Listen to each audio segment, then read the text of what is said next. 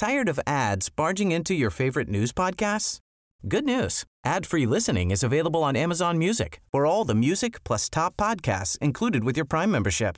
Stay up to date on everything newsworthy by downloading the Amazon Music app for free or go to amazon.com slash. That's amazon.com slash news ad free to catch up on the latest episodes without the ads. Cool fact a crocodile can't stick out its tongue. Also, you can get health insurance for a month or just under a year in some states. United Healthcare short term insurance plans, underwritten by Golden Rule Insurance Company, offer flexible, budget friendly coverage for you. Learn more at uh1.com. Welcome to Talking Business, a podcast produced in Melbourne, Australia. The podcast is available on the ACAST site, my website, the Apple Podcast Store, or wherever you go to get your podcasts.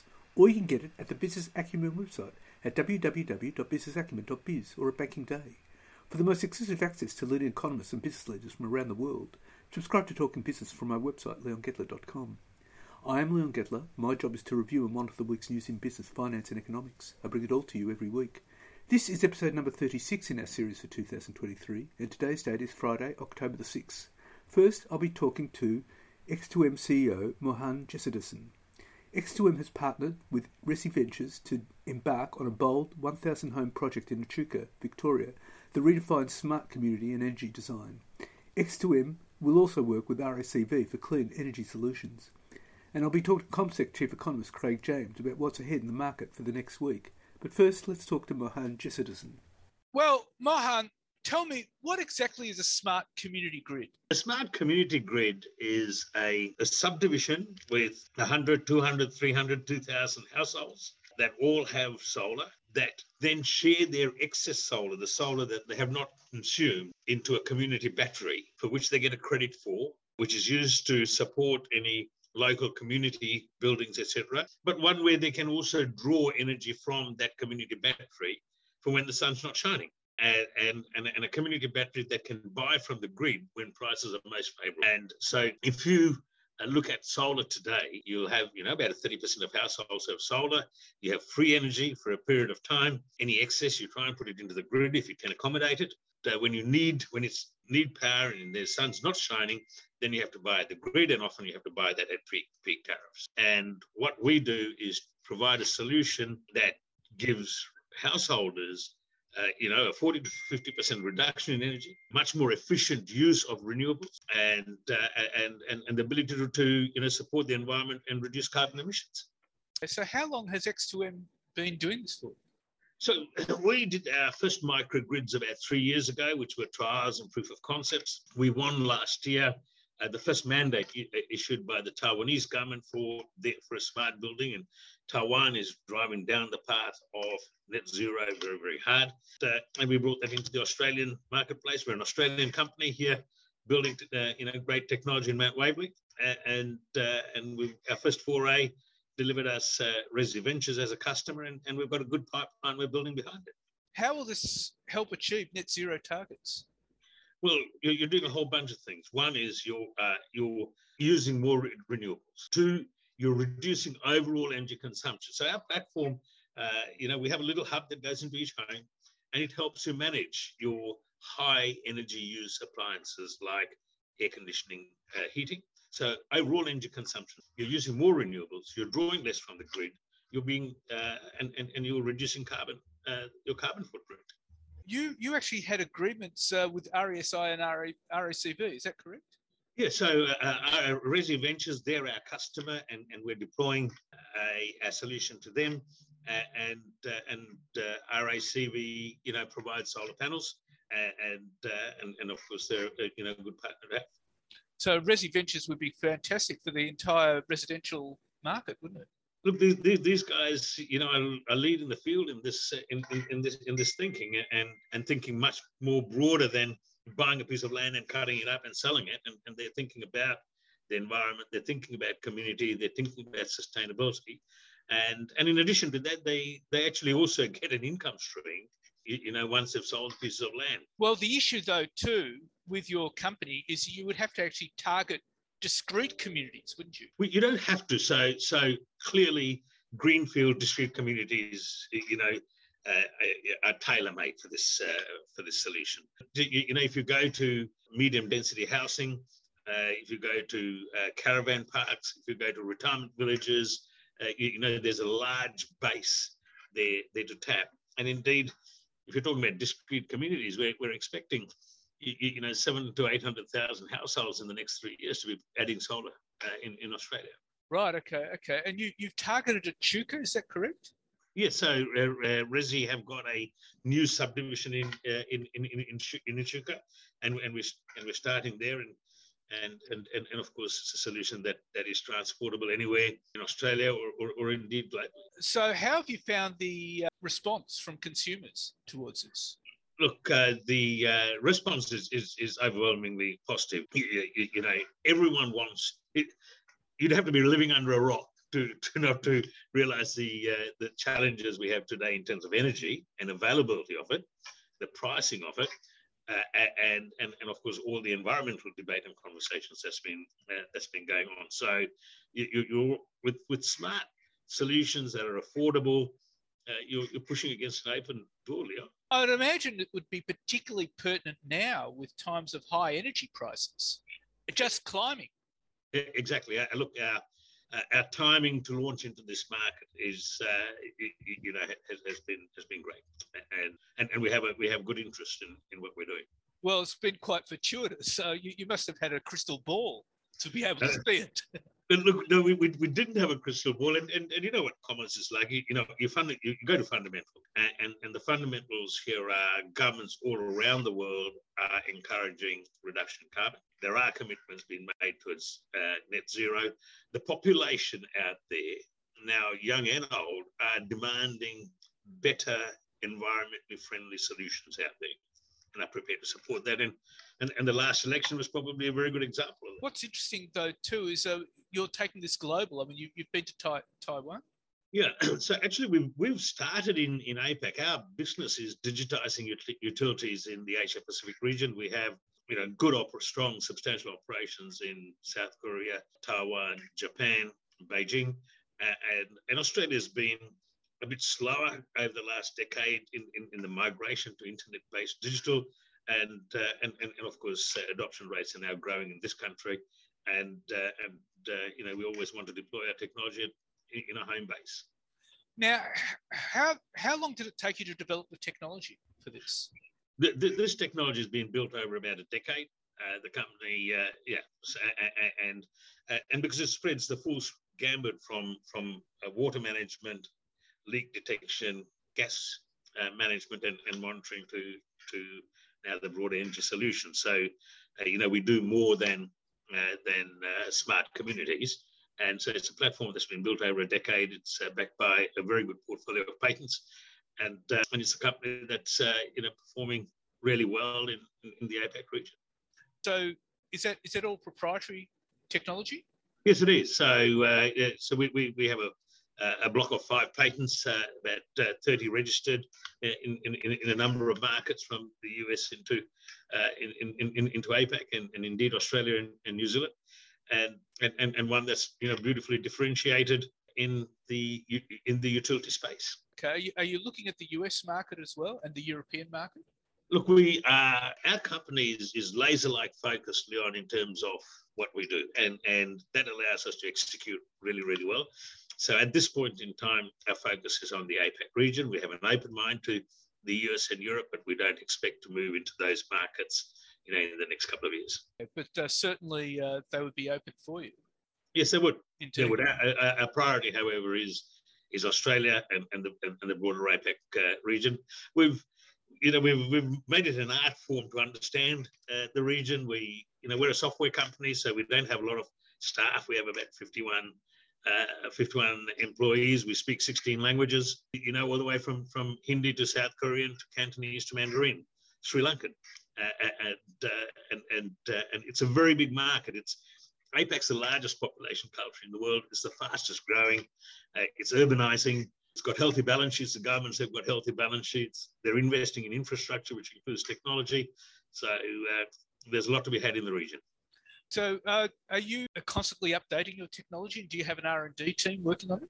Yes, we have an R and D team. We have uh, about a dozen and a half uh, professionals in that space, and uh, yes, and, and, and, of course, each month there's a new version release that's been put out, Uh, and, and uh, you know, this is, all about data collection, analytics, controlling devices, controlling machines, and uh, and it's a space that's growing exponentially, Leon. So you know, you're always enhancing your technology. Well, Mohan, thank you very much for your time.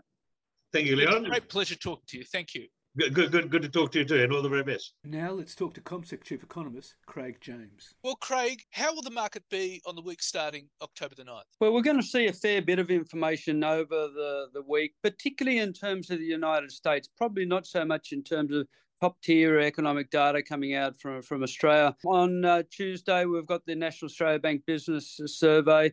We've got uh, consumer confidence readings also on that day two measures, uh, a monthly measure and also the normal weekly measure. We've got CommBank Household Spending Insights report on, on Wednesday. That's drawn from our credit and debit card transaction data at Commonwealth Bank. And also on Wednesday is a survey of business turnover from the Bureau of Statistics. There's also the Bureau of Statistics provides weekly payrolls uh, data on, on Thursday, which is a bit of a more timely gauge on the job market. It hasn't been overly insightful as yet, but certainly, you know, sort of, um, it's uh, one of the indicators that you know sort of economists will dissect to be able to see if they can get you know any inklings on that. And then on Friday we've got overseas arrivals and departures. Basically, yes, the readings for August, but there will be a flash reading for, for September, which will get up to date, you know, indications about uh, the comings and goings by Australians and, and tourists, as well as migration data in there as well. So it's a solid batch of economic indicators, but really not too much in terms of top shelf information. Probably it's going to be more insightful looking at uh, the United States. Over the coming week, we've got minutes of the last Federal Reserve meeting happening on Wednesday. We've got producer prices happening also on Wednesday. And then on Thursday, we've got figures on consumer prices. We've also got inflation readings coming out from China and as well as um, international trade. Um, I think probably one of the highlights has got to be not really strictly in terms of economic data. It's the fact that um, we'll get the early uh, reports of companies for the third quarter in the United States. Uh, Wells Fargo, Citigroup, JP Morgan Chase, PNC, and United Health on Friday will provide their latest um, earnings and financial sort of figures. And I think that's really what the markets are waiting on at the moment, wanting to, to see just how a, companies are doing.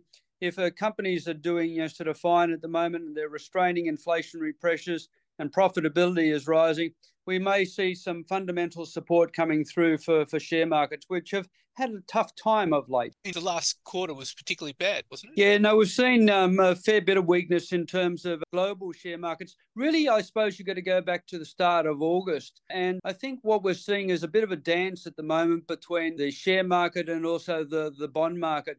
I think the expectation in the bond market or the interest rate markets is that inflation and interest rates are probably going to stay higher for, for longer.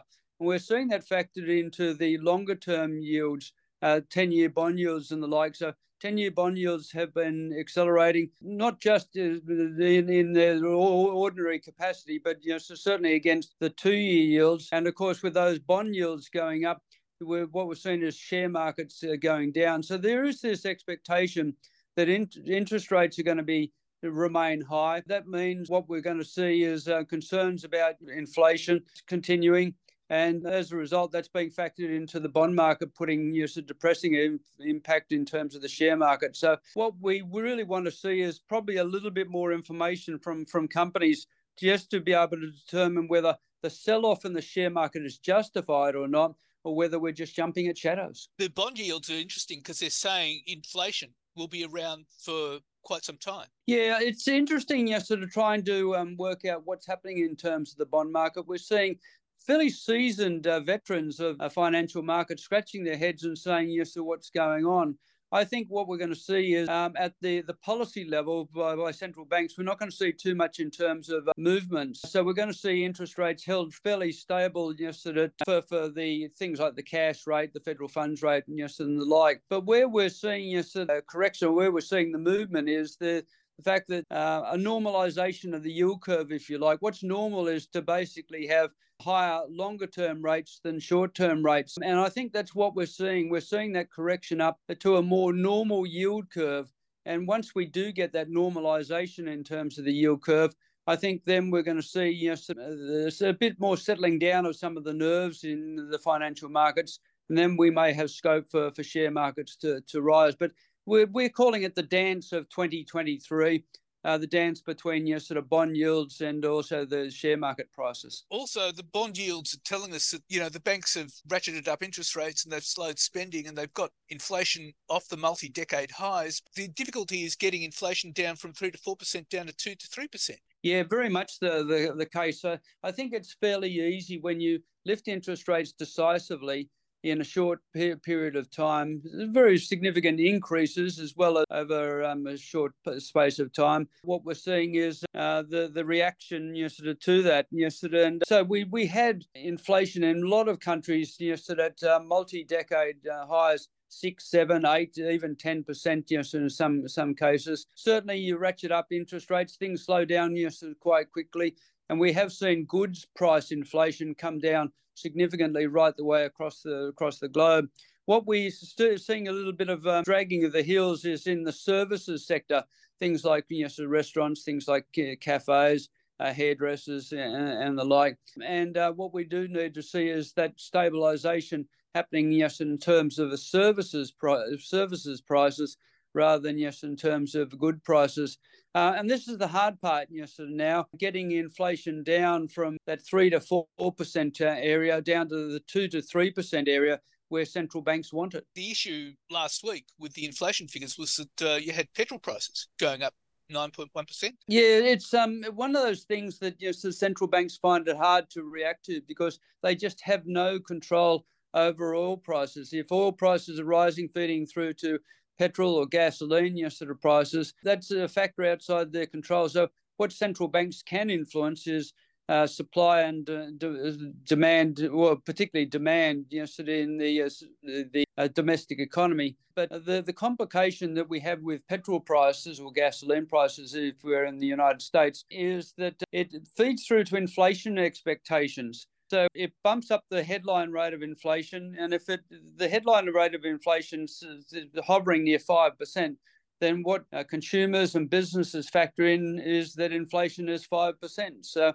that's the the problem with you know sort of petrol prices or gasoline prices, and really OPEC and Russia are doing us no favors right the way across the, the globe in restraining the amount of supply of the oil on the market and forcing up prices. So, could that be a transitory thing? It could be a transitory thing. Certainly, if you've got high oil prices and therefore high gasoline uh, prices, what you tend to see is uh, consumers saying, well, the, the, the prices are just too high. You know, so what I'm going to do is restrict my amount of car usage. Uh, we're not going to go on that, that big trip, you know, sort of over the weekend or on holidays. We're going to stay at home. And uh, what you do is you, uh, get demand responding to that those higher prices. And the, if we see a stabilization of oil prices around about 85 $90 you know, sort of barrel, eventually, you know, so what we're going to see that affecting the headline rate of inflation, pulling that down, and then hopefully pulling the core rate of inflation down and, and getting back into that fabled 2 to 3% target zone. The other issue, too, is we've got all these dividends coming through. Uh, how do they rank compared to last year's set of dividends? Are they higher? Uh, no, what we're seeing is dividends being paid out by Australian companies uh, have been a little bit lower than 12 months ago. And of course, every second company that reported their earnings in the recent earnings season said that they're working in a challenging environment. They're, at the same time that they say they're working in a challenging environment, they say that they're quite resilient. So, and that's why dividends continue to be paid. But you know, it's just that you know, they're not going to seeing significant increase compared with uh, a year beforehand. So in the coming week, we've got $1.4 billion in dividends to be paid out by ASX 200 companies, including Brambles, a bit over 300 million. South 32 uh, around about 226 million and Northern Star 178 million. Certainly, uh, the the previous week we saw something over yes in the order of 11 to 12 billion dollars yes being paid out so yes it's a different sort of time we're seeing dividends largely being paid out now. And then I suppose, you know, sort of what we're going to do is in the, the latter part of the, this year, look at quarterly earnings updates from a number of um, companies, see how they're, they're tracking, and uh, the share market investors will factor that in. So we are moving into, uh, I think, a more useful period for, for investors, particularly over the, the coming week. We've got US companies starting to come out with their quarterly you know, sort of um, earnings for figures. Then we'll get some sort of idea of how US companies are faring. Uh, hopefully, we'll get same sort of quarterly updates from Australian companies. And once we get, I think, some facts and figures, then the share market investors have got something fundamental, something tangible, if you like, to, to draw upon, to determine yes, whether they're going to hold on to their shares, uh, buy them or sell them. And to determine whether the economy is actually recovering. Yeah, my, my word, I, I think yes, this is the, yes, the, the major test yes, coming up over the next couple of weeks when US companies are releasing their earnings. If we do find out that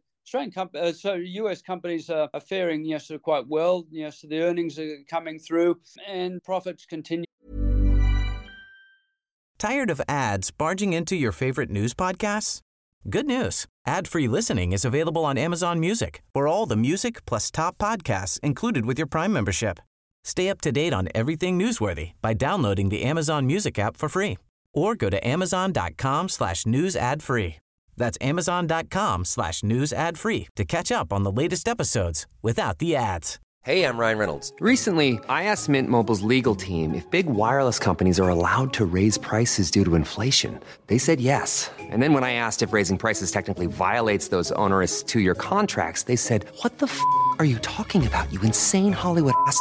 So to recap, we're cutting the price of Mint Unlimited from $30 a month to just $15 a month. Give it a try at mintmobile.com slash switch. $45 up front for three months plus taxes and fees. Promoting for new customers for limited time. Unlimited more than 40 gigabytes per month. Slows. Full terms at mintmobile.com. Gives a rise then that will be factored in by the, the share market investors, and we'll see a stabilisation of share market indexes around around the glo- the globe. Um, I think we will see that confirmation coming through, and I think fundamentally that's because of the job market. We're seeing solid job markets in places like the United Kingdom, the United States, uh, here in Australia, and the fact that people are holding on to their jobs allows them to continue spending. It's tougher out there in terms of spending. Your sort of a cost of living is rising, but if, if you've got a job uh, and your wages wages continue to be paid, or you've had a wage increase, certainly then you can continue to spend. And that's what we are seeing in many parts of the, the globe. That's helping businesses and that's leading to a bit of a dichotomy. One of the indicators that's coming out in the coming week is the National Australia Bank Business Survey. If you look at business conditions, it's got a reading of plus 13. Normal is plus five, doing a whole lot better than that longer term average. But confidence, business confidence is only plus two. So businesses are wary at the moment. They say that they're doing well and profits are rising and, and sales are rising but they're just worried about the future, particularly with interest rates staying at high levels and potentially yes, going yes, even higher. And uh, that business survey in Australia, yes, it's probably one of the highlights I think that we've got in the coming week, together with the CommBank household spending insights, because that yes, it does provide uh, more tangible evidence about what's happening in terms of consumer spending. Well, Craig, that's all really important. And thank you very much for your time. Not a problem at all. Thank you. So, what's happening in the news? Well, Luis de Guindos has dismissed talk of rate cuts by the European Central Bank as premature, warning that hurdles over the last mile of bringing inflation back to rate setters' 2% target will be tough to overcome. The Vice President of the ECB has, along with other members of the bank's governing Council, been grappling with the sharpest rise in prices in a generation. The surge in inflation has forced them to raise its deposit rates an unprecedented 10 times in a row to an all-time high of 4%. While price pressures are now at a two-year low, Mr. de Guindos said the recent surge in oil prices to a 10 month high would make our task more difficult. We're on our way towards 2%, Mr. de Guindos said. That's clear, but we must monitor that very closely as the last mile will not be easy. The elements that might torpedo the disinflation process are powerful. And Australia's central bank kept its key interest rate unchanged while retaining a tightening bias on Tuesday as new Governor Michelle Bullock gauges the impact of 4 percentage points of hikes. The Reserve Bank held its cash rate at 4.1% for a fourth meeting in Sydney, as anticipated by both economists and money markets. The string of pauses suggests a surprise shift in economic data will be needed to prompt any action. And Australian home prices stayed strong in September, driven by soaring demand and outweighing the impact of the central bank's aggressive policy tightening campaign. Sydney prices, the national bellwether, advanced 1%, down slightly from the previous month, property consultancy CoreLogic Inc. said in a report on Monday. Adelaide led September's gains, climbing 1.7%. In the more expensive cities, Sydney and Melbourne, the broad middle of the market is recording the highest growth rate after previously being led by the upper quartile, CoreLogic said. Regional markets continue to lag capitals. The Reserve Bank has raised borrowing costs by 4 percentage points since May last year to take the cash rate to its highest level in over 11 years. The unexpected recovery in the property market is a potential worry for policymakers, as households, feeling wealthier, are more likely to spend adding to inflation pressures. National home prices on the average are likely to see an 8% gain this year, with those in Sydney probably increasing at a faster clip of 12% and could, and, and could take levels to near or record highs, according to Shane Oliver, Chief Economist at AMP Limited. Our base case is that property prices will see a further rise of around 5% next year as interest rates start to fall, Oliver said and investors have shown few signs of panic during a stock market slump that's pushed the S&P 500 index into its first losing quarter in a year. But beneath the surface, signs of stress are emerging that go far beyond the, the just averted US government shutdown. It's not the intensity that dropped that's weighing on sentiment, but rather the fact that the big down days are getting more frequent, and there's been a scarcity of large rebounds. Three of the six days when the S&P 500 lost more than 1% last quarter occurred since mid-September, and there were only two days when the index gained more than 1% in that quarter. That down to up, up ratio of 3 is the highest since 1994, data compiled by Bloomberg show. For those hoping for an imminent reprieve, options traders have a message. Don't get too comfortable just yet. A gauge of the expected price swings in the S&P 500 index over the next week is hovering above the expected volatility two months from now, the opposite of a normal pattern when risks are seen rising with time. It's easy to see why traders would be nervous heading into this week with the spectre of a narrowly averted US government shutdown hovering over their heads. In addition, the yield on the 10-year Treasury note is hanging around its highest level in almost 16 years, sapping the appeal of riskier assets. Then there's a question of how far the Federal Reserve is willing to go to combat inflation, and a worsening auto workers' strike only adds to the risk of wider price swings ahead. We just have a lot of questions that are on people's minds, said Brian Donlan, an equity derivative strategist at Stifel, Nicolaus and Co. You've seen a bit more hedging, a bit more risk of a real vol spike. The past couple of days have seen their fair share of volatility in short-term options, which are more sensitive to such moves than longer dated contracts were quicker to erect. Data compiled by Citigroup Inc.'s Stuart Kaiser illustrates just how more sensitive the VIX index is to short-term moves in the S&P 500 index and S&P 500's realised price swings than the volatility curve further out in time. An Australian construction sector insolvencies have surged over the past three months as costs for everything, from materials to insurance, continue to blight the troubled $360 billion industry. According to the latest ASIC statistics, external administration appointments in the construction sector jumped to 660 in the new financial year to September 10, up 38% from 478 in the same 10 week period a year ago, and a 255% spike from 186 appointments in 2021. Construction administrations rep- represented 33% of the 2010 insolvency appointments ASIC recorded across all industry categories from July 1st to September 10 and were 140% higher than the next biggest category of accommodation food services, which knocked up 276 collapses. New South Wales is where builders are struggling the most, and the state accounts for 59% or 389 of the total number of construction collapses. While the data does not take into account the full September quarter, it shows a worrying sign that the weakness in the construction sector could push national insolvency figures across the board above last financial year's total of 7,942, which included 2,230 construction firm failures. Overall insolvency numbers in New South Wales jumped 37% to 944 at the start of the financial year, up from 690, while Queensland rose 30% to 325. Victoria was the only state to buck the trend, where company collapses declined 1.8% to 494. And market forces have failed to deliver accessible and affordable childcare, the consumer watchdog has found, revealing parents on the lowest incomes are paying the highest out-of-pocket costs. In a damning report, the Australian Consumer and Competition Commission has called for the Albanese government to review the childcare subsidy, including the activity test, which leaves poor families paying more for the same hours of care than richer households. The ACCC report has found that the average Australian family with two children under three is spending up to 16% of their household income on childcare, ranking Australia 26 out of 32 countries in the OECD. Crucially, the ACCC report found that, that market dynamics encourage more supply in wealthier suburbs of major cities, where parents and guardians generally have greater ability and willingness to pay. It comes as skyrocketing childcare costs are eating into expected savings from Labor's landmark subsidies and jeopardising one of, one of Anthony Albanese's key measures to ease cost of living pressures, with parents reporting increases of up to $20 a day for care. The government passed laws for cheaper childcare last year, which the Prime Minister promised would leave more than 1 million families better off. In 2022, an Australian couple on average wages with two children spent 16% of their net household income on net childcare costs compared to the OECD average of 9%. ACCC Chair Gina Cass-Gottlieb said quality childcare was essential for Australian families, with early childhood education helping children reach developmental outcomes while supporting families and guardians to work and study. From July the 1st, the government increased the subsidy from 85% to 90% for families with a combined income of less than 80000 This falls by 1% for each additional $5,000 of annual income, hitting zero at a combined income of 530000 but parents across the country have received letters from childcare centres informing them that fees would rise, citing the rising cost of energy, wages and food. Furthermore, the ACCC report found childcare providers are more likely to establish centres in more affluent areas where they can increase profits, limiting access to poorer communities. And unseasonably warm and sunny weather has helped push coal power generation to a new low, further undermining the economics of ageing plants that are being forced to ramp down through the day to avoid losses but are still needed to keep the lights on.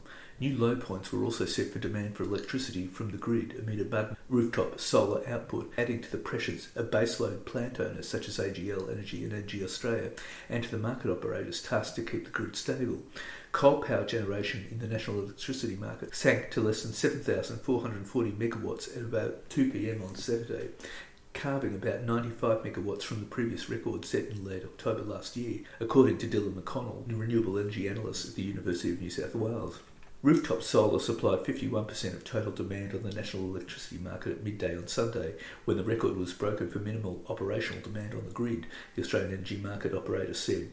It noted fresh minimum demand levels were also set in Queensland and South Australia, where rooftop solar met 99.7% of total electricity use from 1pm to 1.30pm.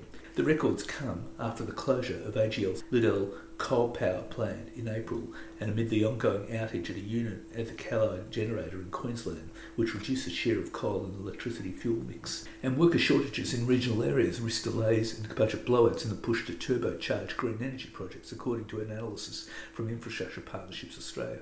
The value of infrastructure projects in the regions is now $216 billion, a near doubling since January 2022, according to the IPA, of which around 55%, or $116 billion, is allocated to energy projects, up, up from 45 billion in 2022. But delivering the pipeline of work will require a 150% increase in skilled workers in outer, in outer regional areas and a 30% increase in inner regional areas by the end of 2022, IPA Chief Executive Adrian Dwyer said, setting up major challenges for policymakers and infrastructure providers. The energy transition forms the next big wave of Australia's pipeline and requires the delivery of more large-scale projects in remote and regional areas than ever before, Mr Dwyer said. The analysis comes as Infrastructure Minister Catherine King to axe or delay federal funding to dozens of projects due to $32.8 billion worth of budget blowouts. An independent audit of current commitments found no new projects could be afforded in the next 10 years without changes. The blowout represents a 41% rise in the $80 billion 10 year federal budget allocated to the Infrastructure Investment Program, which Ms King accused the coalition of failing to properly fund. Just under half of infrastructure spending in Australia is allocated to projects in regional and remote areas.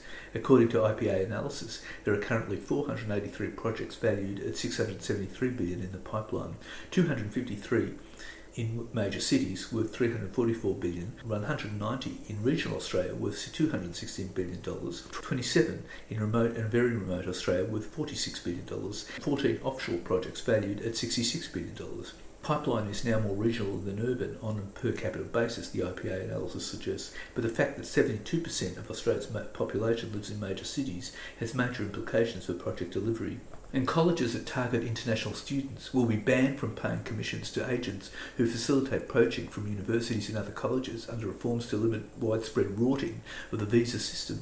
Education Minister Jason Clare said, says a raft of reforms are designed to stop shonks and dodgy operators trying to exploit students and make money out of it. The government will also monitor student attendance, introduce a fit and proper person test for college owners, and prevent cross ownership between colleges and education agents in an attempt to shut down exploitative and criminal practices. International students are back, but so are the shonks seeking to exploit them and undermine our international education system, Mr. Clare said. The reforms come as the number of student visa holders hit an all-time high of 660,765 at the end of June. That figure was 203,000 more than at the beginning of the year. The changes have been triggered by reports of widespread abuse of the visa system. Thousands of newly arrived Indian students have been using loopholes in the system to abandon their courses at established universities to enrol at cheaper private colleges. Universities are reporting sharp increases in the number of Indian students who either arrive in Australia but never step foot in their institution or abandon their course shortly after. One university said about 500 of its expected 1,200 new enrolments from India for semester two last year either did not front up or jump ship in the first six months. Use of student visas as a backdoor to the job markets is also rife, with some colleges merely shop fronts with little or no teaching and administration facilities. Under changes, student attendance will be monitored. Education agents have been actively poaching students in exchange for cash, while colleges and universities offer generous discounts for students to jump ship. The changes come ahead of the release of a long awaited report into the immigration and visa system by former Victoria Police Commissioner Christine Nixon. And the South African owners of Country Road Group whose fashion brands include Country Road, Witchery, and Mimco, have unveiled plans to transform the business into Australia's most admired lifestyle brand house, uh, investing up to $82 million to improve operations, open new stores, and potentially expand overseas. Woolworths Holdings is now more heavily focused on its Country Road Group after selling the department store David Jones last year to private equity for around $100 million and is keen to expand the reach for, for its remaining fashion and apparel brands in Australia. It recently saw its Witchery, Politix, Trenery and Mimco brands, as well as Country Road Kids and Country Road Home, re-entered Myer, while Country Road Group has also launched a wholesale model to broaden its product reach to more regional towns in Australia. Writing to Woolworths Holdings shareholders in the latest annual report, Chief Executive Roy Bagattini said Country Road Group would now play a bigger role within, within the South African company's performance, and this would be by backed by fresh investment in its back office operations. And Labor is facing calls to cut the number of international students allowed to work in Australia for extended periods after graduation and back a change whereby only those earning more than $70,000 are allowed to access the more generous rules calling for better targeting of the migration system and an end to visas which push international students low skilled jobs like hospitality and retail, the Grattan Institute has proposed an overhaul to cut down on permanent temporary workers. In a new report, the Melbourne based think tank warns many graduates struggle to find a job in their chosen professional field, while only about half earn more than $53,300. Less than a third of temporary graduate visa holders transition to permanent residency in Australia, down from two thirds in 2014. Temporary graduate visa numbers are projected to hit 350,000 by 2030, up from 200,000 now. Grattan's economic policy program director Brendan Coates said about one in three international graduates take on further study after graduation. Those moves were often to cheaper vocational courses and sometimes were motivated only by visa holders seeking to extend their stay in Australia.